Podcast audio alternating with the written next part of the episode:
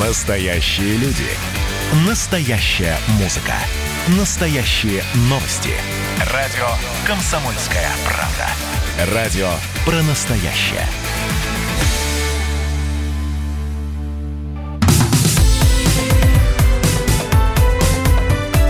Как дела, Россия? Ватсап-страна! Всех приветствую, я Елена Фонина, и мы вместе продолжаем обсуждать самые значимые темы и события. WhatsApp страна возможность каждому высказаться по а, тем темам, а, которые являются ну, самыми острыми, самыми горячими. И а, сейчас мы с вами посмотрим за океан, там тоже достаточно горячо. Мы здесь обсуждаем ДТП с участием пьяного известного актера, а там продолжают сносить памятники, казалось бы, да, вот удивительно. Мы это пережили в 90-е, в 2014-м э, это переживала Украина, и теперь, здравствуйте, в, то же самое происходит в Америке. В, Саш, в США продолжают набирать обороты э, беспорядки. В городе Сиэтл, штата Вашингтон, полицейские после многочисленных столкновений с митингующими, которые требовали отставки властей, вынуждены были бросить полицейский участок рядом с Капитолийским холмом. Его заколотили фанерой, опасаясь мародерства. Ну а на следующий день протестующие огородили этот район и объявили его автономной зоной и независимым государством. При въезде поставили баннеры с надписями «Вы входите в автономную зону Капитолийского холма, свободную от полиции, и вы покидаете территорию США». Ну а тем временем многие статуи Колумба в разных э, штатах убрали по решению властей или стихийно снесли в последние недели на фоне массовых протестов после гибели афроамериканца Джорджа Флойда от рук полиции в Миннеаполисе. Э, это затронуло памятники солдатам и генералам аэровладельческого юга во время гражданской войны в США, ну а также статуи первооткрывателя Америки Америки Колумба, которого левые активисты обвиняют в геноциде коренного населения Америки. Мол, Колумб открыл Америку, и за ним последовали рабовладельцы. Ну, вот такая логика. На прямой связи со студией специальный корреспондент «Комсомольской правды» Александр Коц. Э, Саша, приветствую тебя. Добрый день. Э, скажи, вот ты видишь какие-то параллели с э, тем, что совсем недавно происходило на Украине? Да, параллели очень э, как бы явные, потому что э, Соединенные Штаты Америки как-то очень э, долго и настойчиво через различные некоммерческие организации, через всяких агентов влияния пытались навязать и нам, и миру такую альтернативную историю, в которой там Сталин равно Гитлер, в котором, если бы не СССР, не было бы войны и так далее, и так далее. Да? Но вот на Украине у них получилось. На Украине в ранг героев возводят противников Красной Армии, там сносят э, памятники э, историческим личностям, э, полководцам и так далее, и так далее. Да, и вот удивительно, насколько быстро те же самые технологии э, реализовываются на родине этих технологий, то есть в самих Соединенных Штатах. Я думаю, что в большинстве случаев это, конечно, происходит от чувства собственной ущербности и вере в чем-то превосходстве в психиатрии это называется комплексом неполноценности, и у многих американцев, видимо, он заложен на генном уровне.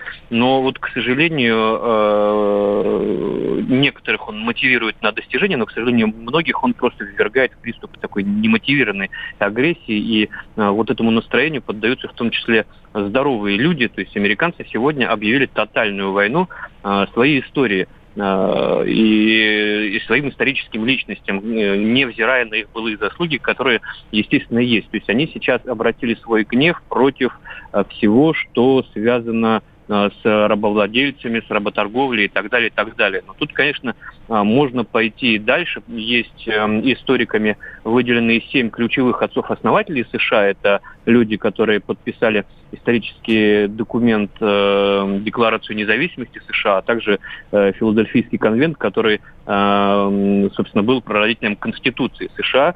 Так вот, Джордж Вашингтон, первый президент США, э, был рабовладельцем, у него э, до 300 рабов был Джон Адамс, второй президент США, э, также был рабовладельцем, выступал против освобождения рабов в Массачусетсе.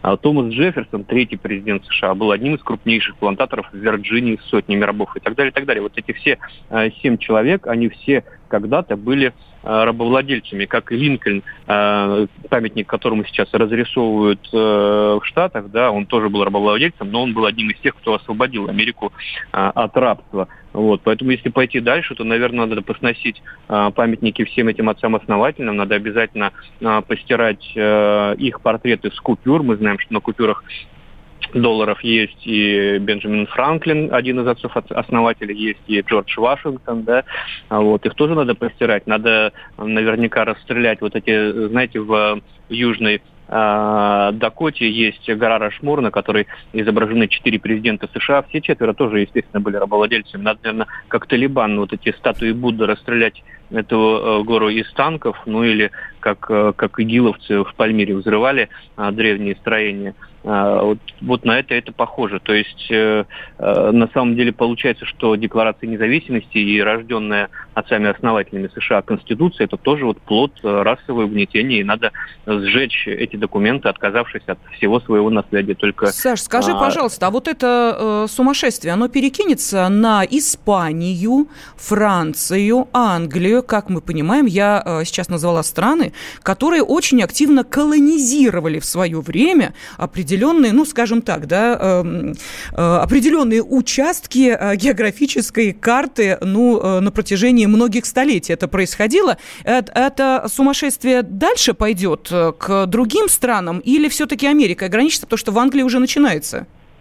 Ну, я думаю, что тут простор-то для фантазии большой, и эти беспорядки могут э, ну, на почве колонизации, на почве рабства. Но есть же и другие угнетенные во всех странах мира. Это в том числе, например, а, сексуальные меньшинства, да, а, которые угнетались там в США во времена макартизма, их вообще приравнивали, страшно сказать, к коммунистам, да, также и в Европе было а, когда-то это считалось и болезнью, это и пытались лечить, поэтому я не исключаю, что когда-нибудь мы увидим вот эти марши, марши представителей нетрадиционной сексуальной ориентации, которые тоже будут требовать каяться, будут требовать вставать на колени, только уже, наверное, будут требовать целовать не ботинки, а, а что-то другое. То есть вот это всеобщее безумие, которое охватило э, западный мир, оно, с одной стороны, говорит о каких-то глубинных э, противоречиях в обществе, да, чисто социальных, а с другой, э, ну, все-таки мы понимаем, что в, в основном в беспорядках, не в мирных акциях, которые тоже есть, а в беспорядках участвуют, э, ну, не самые богатые слои населения. И вот этот лозунг, что черные жизни имеют значение, ну, смотрелся бы намного э, логичнее, если бы это был э, жизни бедных имеют значение, потому что в основном это, конечно, э, некий левый протест, а сейчас э, ну, на левую повестку в мире вообще спрос большой. Хорошо, вот у нас остается меньше минуты. Наши радиослушатели говорят, давайте в День России э, поговорим о ней. Вы все-таки радио «Комсомольская правда», а не «Вашингтон-Пост». Скажи, пожалуйста, у нас протесты по поводу крепостного права будут или нет? Вряд ли они у нас mm-hmm. будут. Э, не думаю, потому что, ну, во-первых, крепостное право это все-таки было не рабство, а, вот, а во-вторых, э, ну, мы за сколько там, 150 лет, э, ну, успели как бы переварить это все в себе и понять, что это наша история, от нее отказываться как-то глупо, иначе ты будешь похож на украинца. А с праздником Днем, Днем России я поздравляю всех наших радиослушателей. Да, спасибо огромное. А, я тоже поздравляю. Корреспондент «Комсомольской правды» Александр Коц провел параллели между тем, что происходит в США, и тем, что происходило на Украине. Там в 2014-м, в Америке сейчас идет борьба с памятниками, а значит и с со своей историей. Как дела, Россия? Ватсап-страна! Это то, что обсуждается и то, что волнует. Это ваши сообщения в прямом эфире, в том числе и голосовые. Каждый будний день с 11 до 15 часов с Михаилом Антоновым. Эфир открыт для всех. Включайтесь. Радио «Комсомольская правда». Радио про настоящее.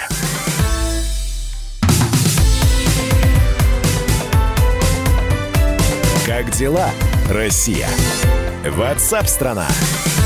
Как дела праздничные? Россия, добавляю я. Я Елена Фонина. Приветствую наших радиослушателей. Поздравляю всех с праздником. Сегодня День России. Праздник приурочен к принятию в 1990 году Декларации о государственном суверенитете страны. А, с этого дня при решении всех вопросов государственной и общественной жизни РСФСР пользовалась всей полнотой власти. В мае 1991 года Верховный Совет РСФСР объявил 12 июня нерабочим днем, ну а еще через год, в июне 1992 этот день стал праздничным. Официальное название «День России» закрепили э, только в 2002 году. Ну и российские космонавты Анатолий Иванишин и Иван Вагнер с э, борта Международной космической станции поздравили россиян с Днем России. Видео можно посмотреть на сайте Роскосмоса. Но и ранее Роскосмос сообщил, что космонавты 12 июня в День России получат выходной. Радио «Комсомольская правда». Ну а журналисты «Комсомольской правды» пообщались с отшельниками, которые живут в подмосковном лесу. Речь идет о 65-летней Наталье и ее дочери Диоле. Это беженки из Луганска. Эту тему мы затрагивали в нашем эфире час назад. Она вызвала достаточно много комментариев нашей аудитории. Мы не успели полностью ее обсудить, поэтому к ней возвращаемся. Итак, в палатке женщины провели почти год, даже сумели перезимовать. Но вот в середине мая произошло непредвиденное. Трое неизвестных швырнули в палатку коктейль Молотова. В огне погибли две собаки, сгорели отложенные на возвращение домой деньги. В теме разбирался корреспондент «Комсомольской правды» Андрей Абрамов. Дорогая редакция. Андрей вновь на связи с нашей студией, но могу сказать, что э, эта тема действительно вызвала много комментариев, э, которые наши слушатели присылали на WhatsApp и Viber, кстати, номер плюс семь девятьсот шестьдесят семь двести ровно девяносто семь ноль два, и негодовали, вот как же так, интеллигентные женщины и никак не могут устроиться в этой жизни, почему Россия им не помогает. Андрей, давай э, еще раз объясним все обстоятельства того, как развивались события. Да, добрый день. Действительно страшная история. А, смотрите, в 2014 году они сбежали из Луганска, там как раз начался военный конфликт, а, приехали сюда, в Россию, оформили вид на жительство. С видом на жительство можно работать, а, без проблем официально устраиваться, но его нужно продлевать. Они этого не сделали и побоялись, что их депортируют. А без вида на жительство невозможно строиться даже курьером в какую-нибудь службу доставки цветную. Дочка пошла мыть полы на складах, где-то там разбирала вещи. Э, и э, они снимали дома в Подмосковье э, достаточно дешево, 5-10 тысяч рублей в месяц. Это старый ветхий дом с печным отоплением, не проблема даже сейчас снять. Они поняли год назад, что ну, совсем тяжело им здесь, нужно вернуться в Луганск.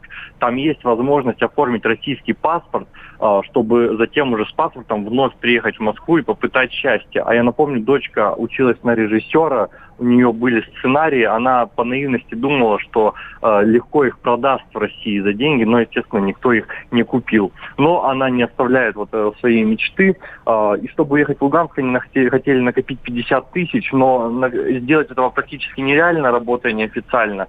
Поэтому, чтобы не тратить деньги на съем жилья, летом 2019 года они просто вышли на станции Пионерская в Одинцовском районе, купили палатку на рынке за 3000 рублей и решили три месяца накопить э, вот эту заветную сумму, чтобы вернуться в Луганск. У них проблема в том, что у них собаки, которых они не хотят бросать, и кот. Э, и часто спрашивают, да бог с этими собаками, идите в приют живите. Но я вот примеряю эту ситуацию к себе, я бы своего, своего, свое животное тоже бы никогда не оставил, не бросил. Поэтому, собственно, их э, никто и не берет ни в какой социальный приют. Вот. За три месяца 2019 года, лета, они не смогли накопить деньги. Началась осень, э, там и зима. А, они откладывали, откладывали. Зима, кстати, была теплой, напомню. Средняя суточная температура 0 градусов. Это официальные данные Метеобюро. Это такая теплая зима была за последние 140 лет впервые в Москве. А, они а, спали в палатке вместе с собаками. Я пообщался с выживальщиком, он сказал, что собаки это своего рода батарейки, которые греют. Нашли одеяло, э, притащили старые мангалы, которые раскиданы в этом э, селе, в лесу, на пруду туристы оставляли, готовили себе каши, продукты покупали по красной цене, в супермаркете, одеты они совершенно прилично, опрятно, с чистыми головами, а, чистой кожей. Я прям вот присматривался, даже извините за подробности, ну, пытался как-то принюхиваться. Но нет, две чистые женщины, аккуратно, опрятно одетые, следят за собой. У них радиоприемник в их этой палаточке, они обожают радио «Комсомольская правда», постоянно его слушают. А, мама слушает еще литературное радио. Ну, совершенно интеллигентные люди, но вот, вот так вот им не повезло просто в жизни. Андрей, ну, мне очень, вот э, честно, я не могу понять. 50 тысяч рублей – это не огромные деньги для какого-нибудь социального фонда или, может быть, для фонда помощи людям, которые оказались в такой ситуации. В конце концов, кинуть клич по добрым людям, наверное, тоже можно, даже не, может быть, не здесь, в России, но там, в Луганске, у них родственники остались. Почему они им не могли помочь вернуться? Не осталось, просто, Никого не нет. осталось родственников в Луганске, да, я, я уточнял этот момент. Здесь, в России, понимаете, они такие... Вот сейчас мы, конечно же, комсомолка а, с помощью наших читателей, я надеюсь, поможем им выбраться из этой ситуации. Но до этого я спрашивал, почему вы вот, ну, не пойдете, не попросите у кого-то? Они говорят, ну, ну как вот, типа, они просто ну, не понимают, как можно вот там с протянутой рукой кому-то пойти просить денег самостоятельно. А вот сами хотят выбраться. Я даже больше скажу, у них, когда эта палатка сгорела, девушка Диола написала у себя ВКонтакте пост, что у нас сгорел дом, помогите. И некоторые ее друзья по Подмосковью откликнулись, пустили на пару дней пожить. Ну просто с собаками, у них три собаки а было пять, напомню, две сгорели. Андрей, а, а что вот произошло? Них... Что это за пожар? Вот можете рассказать о нем да. подробнее? Пожар случился 16 мая. А, как по вот э, злому стечению обстоятельств одну из собачек семьи укусил клещ. А, собачка начала терять сознание, ну, плохо стал, видимо, какой-то вот э, инфицированный паразит. И Диола схватила собаку и на последнем автобусе умчала в Одинцово в ветеринарную клинику, чтобы спасти животное. Мама осталась в палатке одна. Она рассказывает, по радио объявляют 2 часа, в Москве 2 часа ночи, и тут она слышит э, голоса. «Эй, брат, выходи, пообщаемся». А, она ну, до этого, за пару месяцев, как только началась самоизоляция, они заметили, поэтому, что по поселку, рядом с которым они живут, бродит троица мигрантов. Раньше их не было.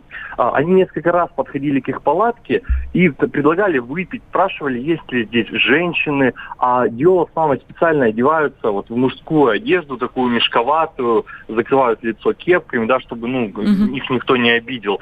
А, поэтому голоса они их знали, что это вот вот та самая троица. А, мама им в ночи крикнула, дескать, убирайтесь отсюда. Ну, а затем раздался какой-то вот треск, взрыв.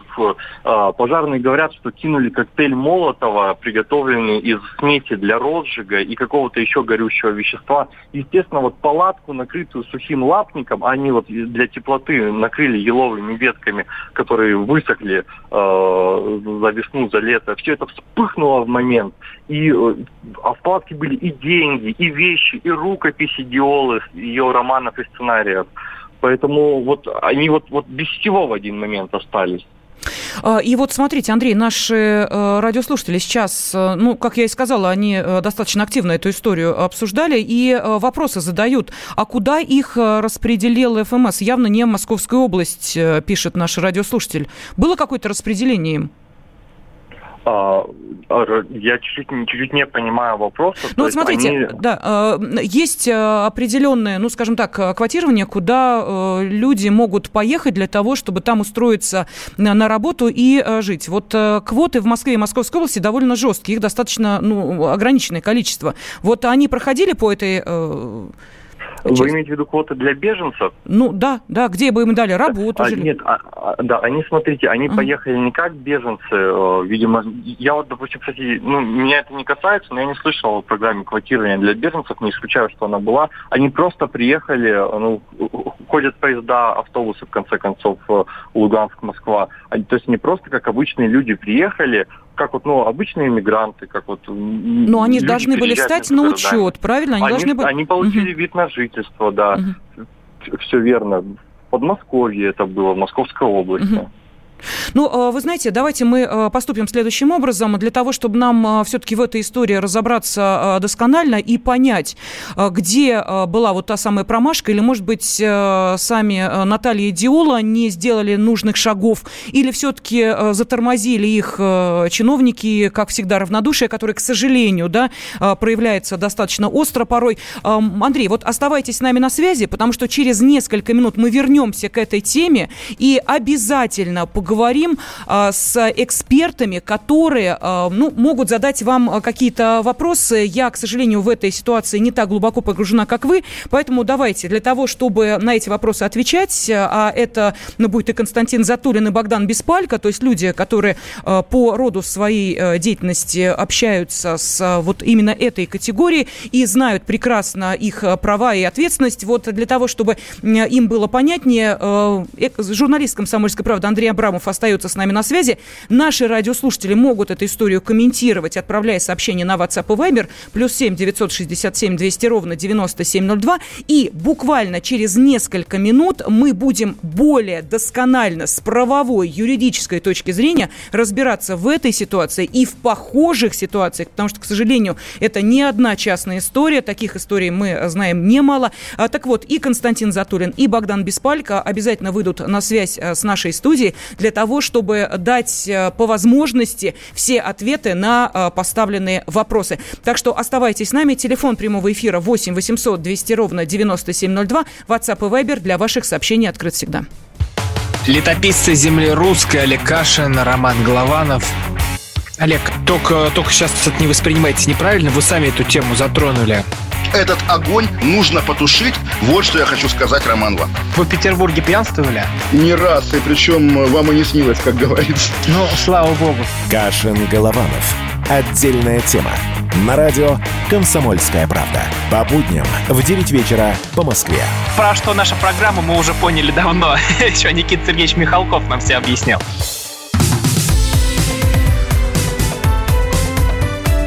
Как дела, Россия? Ватсап-страна!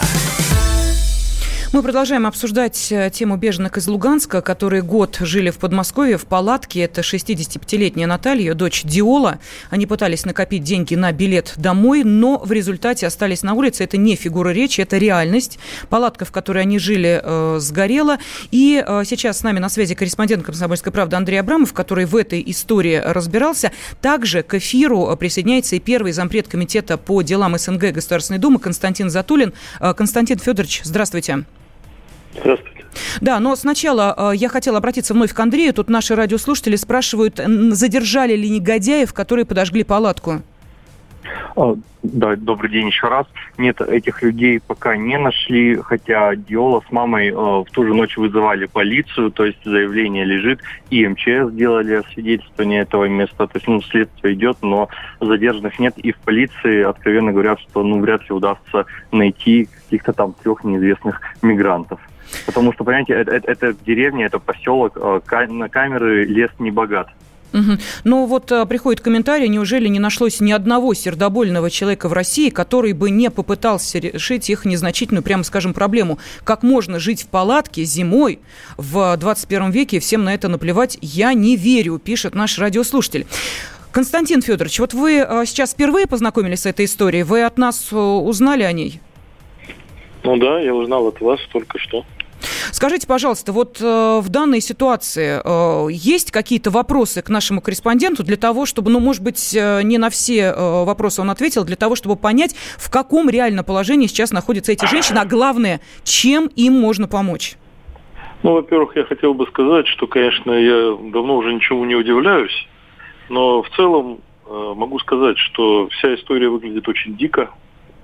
И с правовой, с любой точки зрения – Скорее всего, ваш корреспондент э, не совсем точно информирован. Вряд ли у этих женщин был вид на жительство. Скорее, у них было разрешение на временное проживание. Это другой документ. Потому что, собственно говоря, для того, чтобы лишить вида на жительство, нужны очень серьезные основания. Я так и не понял, почему они, обладая видом на жительство, вдруг его утратят. Второе обстоятельство. А... Да, да, да. А этот документ, а этот документ не имеет разве срока действия, который нужно продлевать? Трехлетний. Вот он у них истек. Они ну, его не пошли продлевать. Почему Думали, бы им было не продлить его точно так же, как они его получали? Раз они его получали, значит, они, вероятно, знали ту тропинку или ту дорогу, по которой это происходило. Это первое. Второе. Э, на самом деле, конечно, с 2014 года многое изменилось э, в условиях работы с э, и с беженцами, и с э, вынужденными переселенцами, вообще с гражданами Украины, которые э, оказались на территории Российской Федерации. Вот сегодня ничего, ничто не препятствует гражданам Украины, которые находятся на территории Российской Федерации, обратиться за гражданством. Им даже не надо отказываться от своего украинского гражданства. Конечно, так не было в 2014 году, к сожалению. Но за время вот прошедшее, в том числе и усилиями там, администрации, правительства, Государственной Думы, в которой я работаю, э, такие изменения, послабления, они внесены. Значит, э, никакой квоты на беженцев на самом деле нет. Э, тут вот возникла путаница, как и нет и Федеральной миграционной службы. Ее нет уже три года. Угу. Вместо этого есть Главное управление МВД по делам миграции, у которого есть свои отделения в любом районе. И, собственно говоря, я не исключаю совсем, что э, ко мне приходит много разных э, обращений, когда э, люди недовольны отношением э, к ним со стороны тех или иных сотрудников. Иногда правы люди, иногда правы сотрудники. Я не собираюсь никого обелять. Но э, совершенно очевидно, что эти люди выбрали определенный стиль поведения – ну, я не знаю, как Агафья Лыкова, которая «Комсомольская правда» когда-то открыла в далекой тайге, или как те наши соотечественники, которые с большим удовольствием живут беспривязно где-нибудь э, в Гоа на берегу, Инди... на берегу Индийского океана, потому что не хотят ну, хотят просто вот кайфовать и жить в такой ситуации. Эти люди э, ну, сознательно э, решили жить вот такой первобытной жизнью, если можно так сказать потому что никаких возможностей для того, чтобы обратиться в какие-то органы, я так и не понял, они, по-моему, не использовали. Им кто-то отказал, им кто-то что-то не дал. Это вот вопрос, который остается неясным. Я при этом не собираюсь их обсуждать. Все бывает, все случается. И э, я хотел бы заметить, что э, все наши э, решения, в том числе открывающие новые возможности для тех, кто с Украины, например, а особенно для тех, кто из Луганска, Донецка, территории ДНР, ЛНР, они, к сожалению, э, тормозятся тем, что мы до сих пор не добились, а мы добиваемся этого в Государственной Думе, э, проведения так называемой миграционной амнистии. То есть многие, вот вы, э, упомянул ваш корреспондент, что они боялись пойти куда-либо, потому что они что-то просрочили и боялись, что их депортируют. Вот в таком положении на самом деле находятся многие, но мы пока к сожалению, не добились э, от правительства и прежде всего от Министерства внутренних дел согласия на то, чтобы наш проект закона, который уже три года лежит, о проведении миграционной амнистии, чтобы он был поддержан. Он остается нерассмотренным. А это нужно было бы сделать, потому что, конечно, не в таких диких обстоятельствах, но э, в, так, в таком полулегальном положении находятся очень многие, кто в свое время просрочил известное Э, наши требования, которые в нашем законе содержатся, о выезде из страны через 90 суток проживания для того, чтобы потом через 3 месяца вновь въехать в страну. Вот с Украины именно в таком положении оказались. Но если у них был вид на жительство, им не нужно было выезжать. Константин э, Федорович, простите, пожалуйста, а вот в данной ситуации как этим женщинам нужно помочь? Потому что я сейчас уверена, сердобольные люди уже начнут собирать им деньги э, на билет до ну. Луганска, чтобы они, приехав туда, получили российское гражданство и вернулись... Не надо приезжать угу. в Луганск, чтобы получить российское гражданство. Они могут сделать это, не возвращаясь в Луганск. Но если они хотят поехать в Луганск, то, наверное, Э, вопрос там о деньгах, он, как вы сказали, решают все довольные люди, но в целом э, нужно просто обратиться в отделение э, Главного управления МВД по делам миграции, оно есть и в каждом субъекте, в каждом районе уполномоченный, для того, чтобы подать документы для возобновления своего статуса или даже на статуса гражданства так далее, и так далее. Потому что сейчас э, такого рода решения приняты, и процедура эта существует. Спасибо огромное. На связи с нашей студией был первый зампред комитета по делам СНГ Государственной Думы Константин Затулин. Радио «Комсомольская правда». Ну и продолжая тему помощи, э, вот э, сейчас я с удовольствием представляю э, на связи с нашей студией члена Совета по межнациональным отношениям при президенте Российской Федерации Богдана Беспалько. Богдан Анатольевич, здравствуйте. Здравствуйте. Да, вот мы э, говорили об истории двух беженок из э, Луганска, но здесь э, есть действительно некоторые вопросы, в которых нужно разбираться, но э, я знаю, что э, вы, как человек неравнодушный, и те, кто разделяют вашу позицию, э, помогают э, и тем, кто оказался вот, что называется, да, по ту сторону, пусть и размытой, несуществующей практически границы, но тем не менее, я сейчас говорю о помощи, конкретной помощи продукторам э, Вере Калмыковой, э, жительнице э, ДНР Горловки, да, я правильно говорю?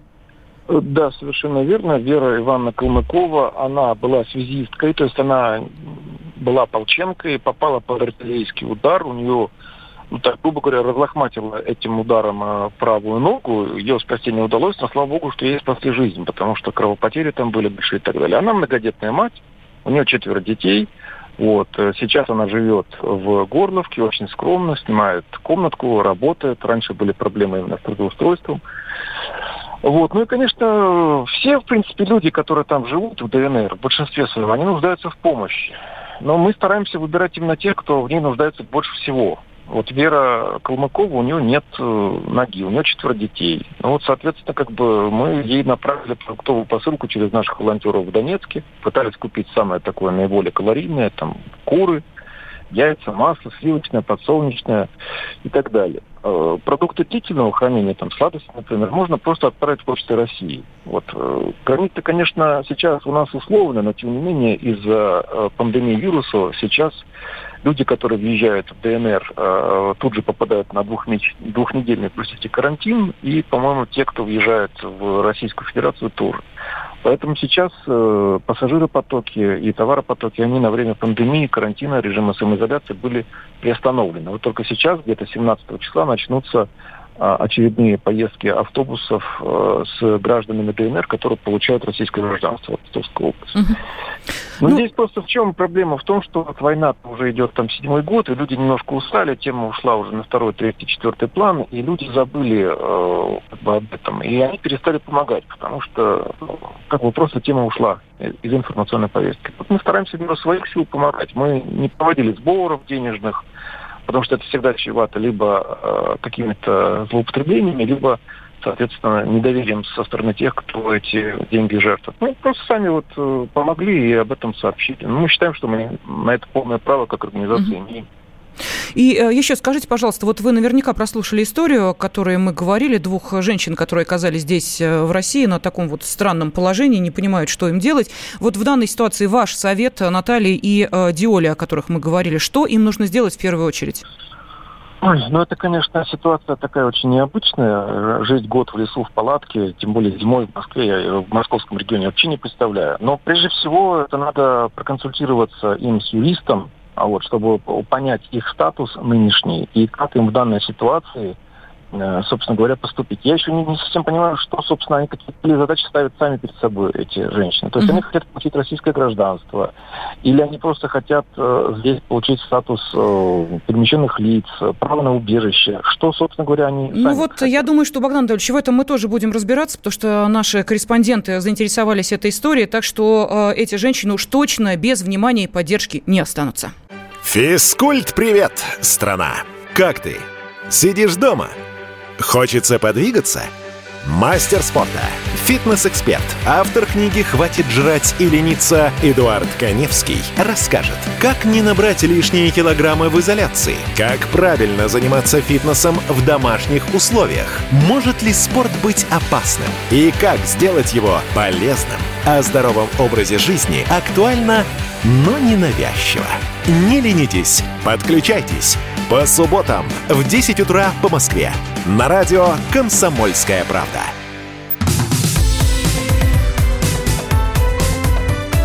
Как дела, Россия? Ватсап-страна! страна я Елена Афонина, приветствую всех наших радиослушателей, поздравляю с праздником. Сегодня День России, и э, многие уже радуются тому, что есть возможность выйти на улицу, подышать свежим воздухом. В общем, э, такое особое напряжение, связанное с коронавирусом, потихонечку нас отпускает, тем более, что, как мы понимаем, уже есть разговоры о том, что и разрабатываются лекарства от коронавируса, и, конечно же, вакцина, которой многие ждут. Радио «Комсомольская правда». Сергей Собянин назвал возможные сроки начала вакцинации от коронавируса. Как заявил мэр Москвы в эфире телеканала «Россия-24», ссылаясь на мнение специалистов, сама прививка появится не раньше августа, а массовая вакцинация от пневмонии нового типа может стартовать ближе к зиме. Но в мире до сих пор немало людей, которые убеждены, что для победы над коронавирусом не нужна вакцина, достаточно уничтожить вышки 5G. И немало разговоров о планах Билла Гейтса чипировать все человечество. И вот российское общество разделилось на тех, кто называет основателя компании Microsoft главным виновником пандемии, и тех, кто считает само обсуждение этого вопроса дешевой конспирологией, теорией заговора и вообще мавитоном. На прямой связи со студией обозреватель «Комсомольской правды» Евгений Черных. Евгений Александрович, приветствую вас. Здравствуйте. Здравствуйте. А вы как считаете, как вообще Билл Гейтс стал главным коронавирусным злодеем? Ой, ну, сначала я вот тут новости ваши послушал, что в, в августе появится у нас вакцина, и к зиме ближе начнется поголовное вакцинирование. Знаете, я все-таки согласен больше со злодеем Яйцем о том, что настоящая вакцина от коронавируса появится в следующем году. И массовое производство будет только в следующем году. То, что будет на коленке сделано у нас, ну, это я такой вакцины прививаться не буду. А Олег. если говорить о китайских разработках, э, ну, там ведь тоже вчера... достаточно... Там э, капельки выпил и одновременно от коронавируса вылечился, и, э, соответственно, э, вакцину получил на будущее. Ну, то, что происходит в Китае, никто же не знает. Ну, понятно. Да, поэтому, нет, вакцина вещь хорошая. Я вот сам недавно тут в деревне в самоизоляции там ногу проколол, я поехал, сразу укололся от столбняка. И раньше я и от бешенства укалывался вакциной. Я не противник вакцин. Но то, что говорят у нас вот сейчас, вот-вот, вот-вот и начнется, это страшно. Ну, Неизвестно. давайте, да, вернемся... проверять. Угу. Билл Гейтс, да, считается главным злодеем. И вот э, товарищ Песков, пресс-секретарь президента, заявил вот буквально на днях, что знает про историю с Бесогоном, который сняли Никита Михалкова, где он утверждал вот тоже, что хочет чипировать всю планету э, Билл Гейтс. Э, о Билл Гейтсе было в конце мая опросы, данные в Америке, я о том, что это не, не наши выдумки. 22% американцев считают, что он хочет чипировать э, население Земли вакциной. И а это просто американцев. И 44% республиканцев также считают, что он злодей. Именно вот чипирование. То есть это пришло все не от нас. Первые заявления о Гейте, о виновнике пандемии появились в Америке на сайтах в где-то 21-22 января уже, когда еще никто как следует не знал, что это такое.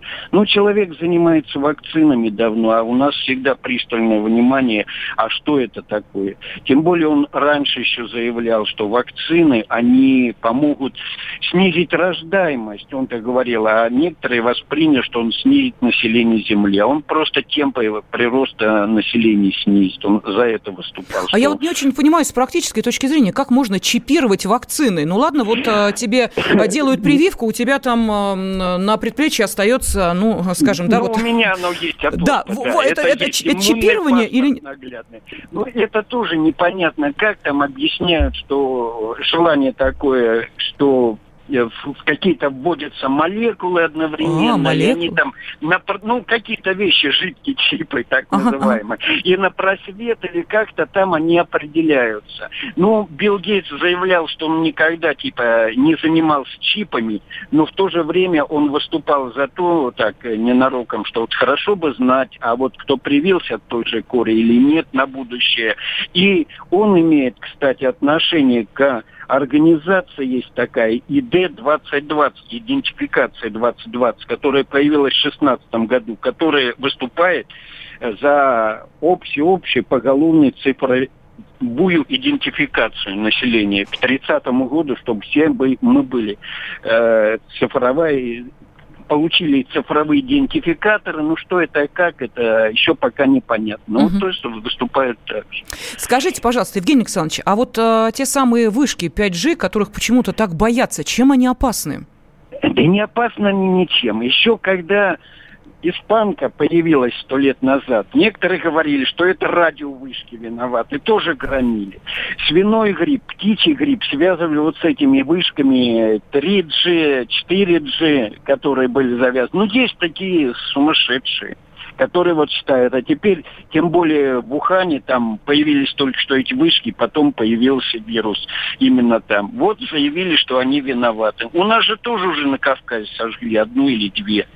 В это у нас э, Светлана Алексеевич, ну она не наша, правда, но бывшая советская, Нобелевский лауреат, тоже заявила, что она считает, что опасно это даже. Ну, не говоря про нашу Викторию Бони. Ну, вот э, сумасшедшие. Ну, что делать? Ну, я думаю, что в скором времени в продаже появятся шапочки из фольги, будут пользоваться невероятной популярностью. Может быть, маски и перчатки из фольги тоже в этом случае помогут спрятаться от вышек 5G. А, ну, а разбирались мы в этой теме с обозревателем «Комсомольской правды». С нами на связи был Евгений Черных.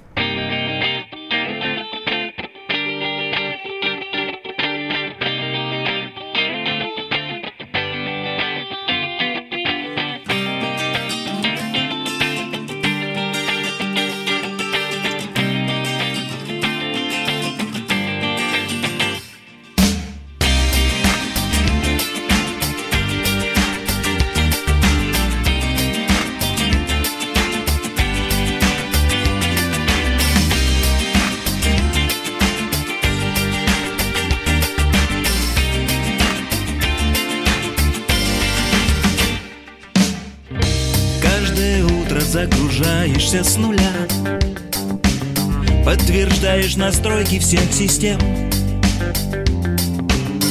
Проще заставить работать реактор космического корабля Чем объяснить себе просыпаться зачем. Каждый день ходишь в пещеру горного короля.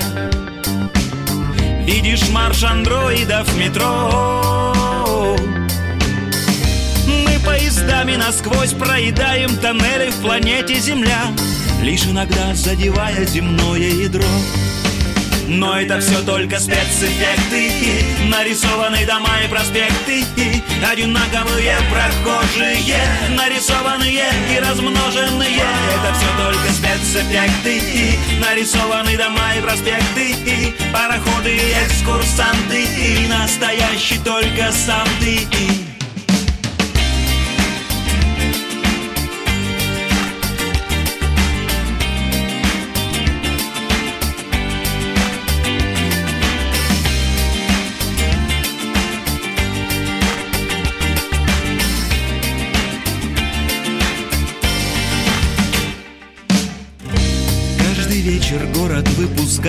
светляков.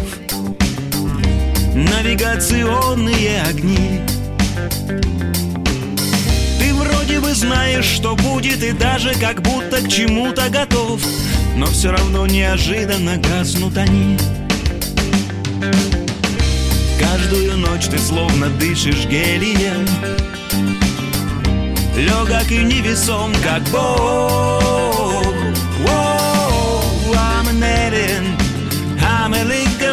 little alien, I'm an Englishman in New York. Но это все только спецэффекты. Нарисованы дома и проспекты. Одинаковые прохожие. Нарисованные и размноженные. Это все только спецэффекты. Нарисованы дома и проспекты. Пароходы и экскурсанты. Настоящий только сам ты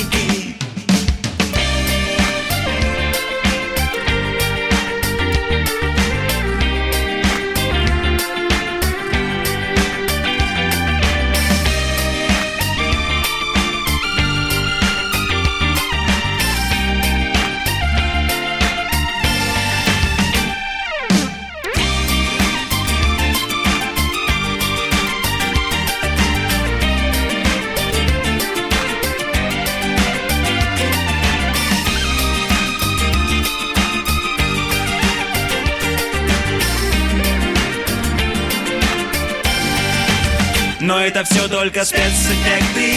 Нарисованы дома и проспекты. Одинаковые прохожие. Нарисованные и размноженные. Это все только спецэффекты. Нарисованы дома и проспекты. Пароходы и экскурсанты. Настоящий только сам ты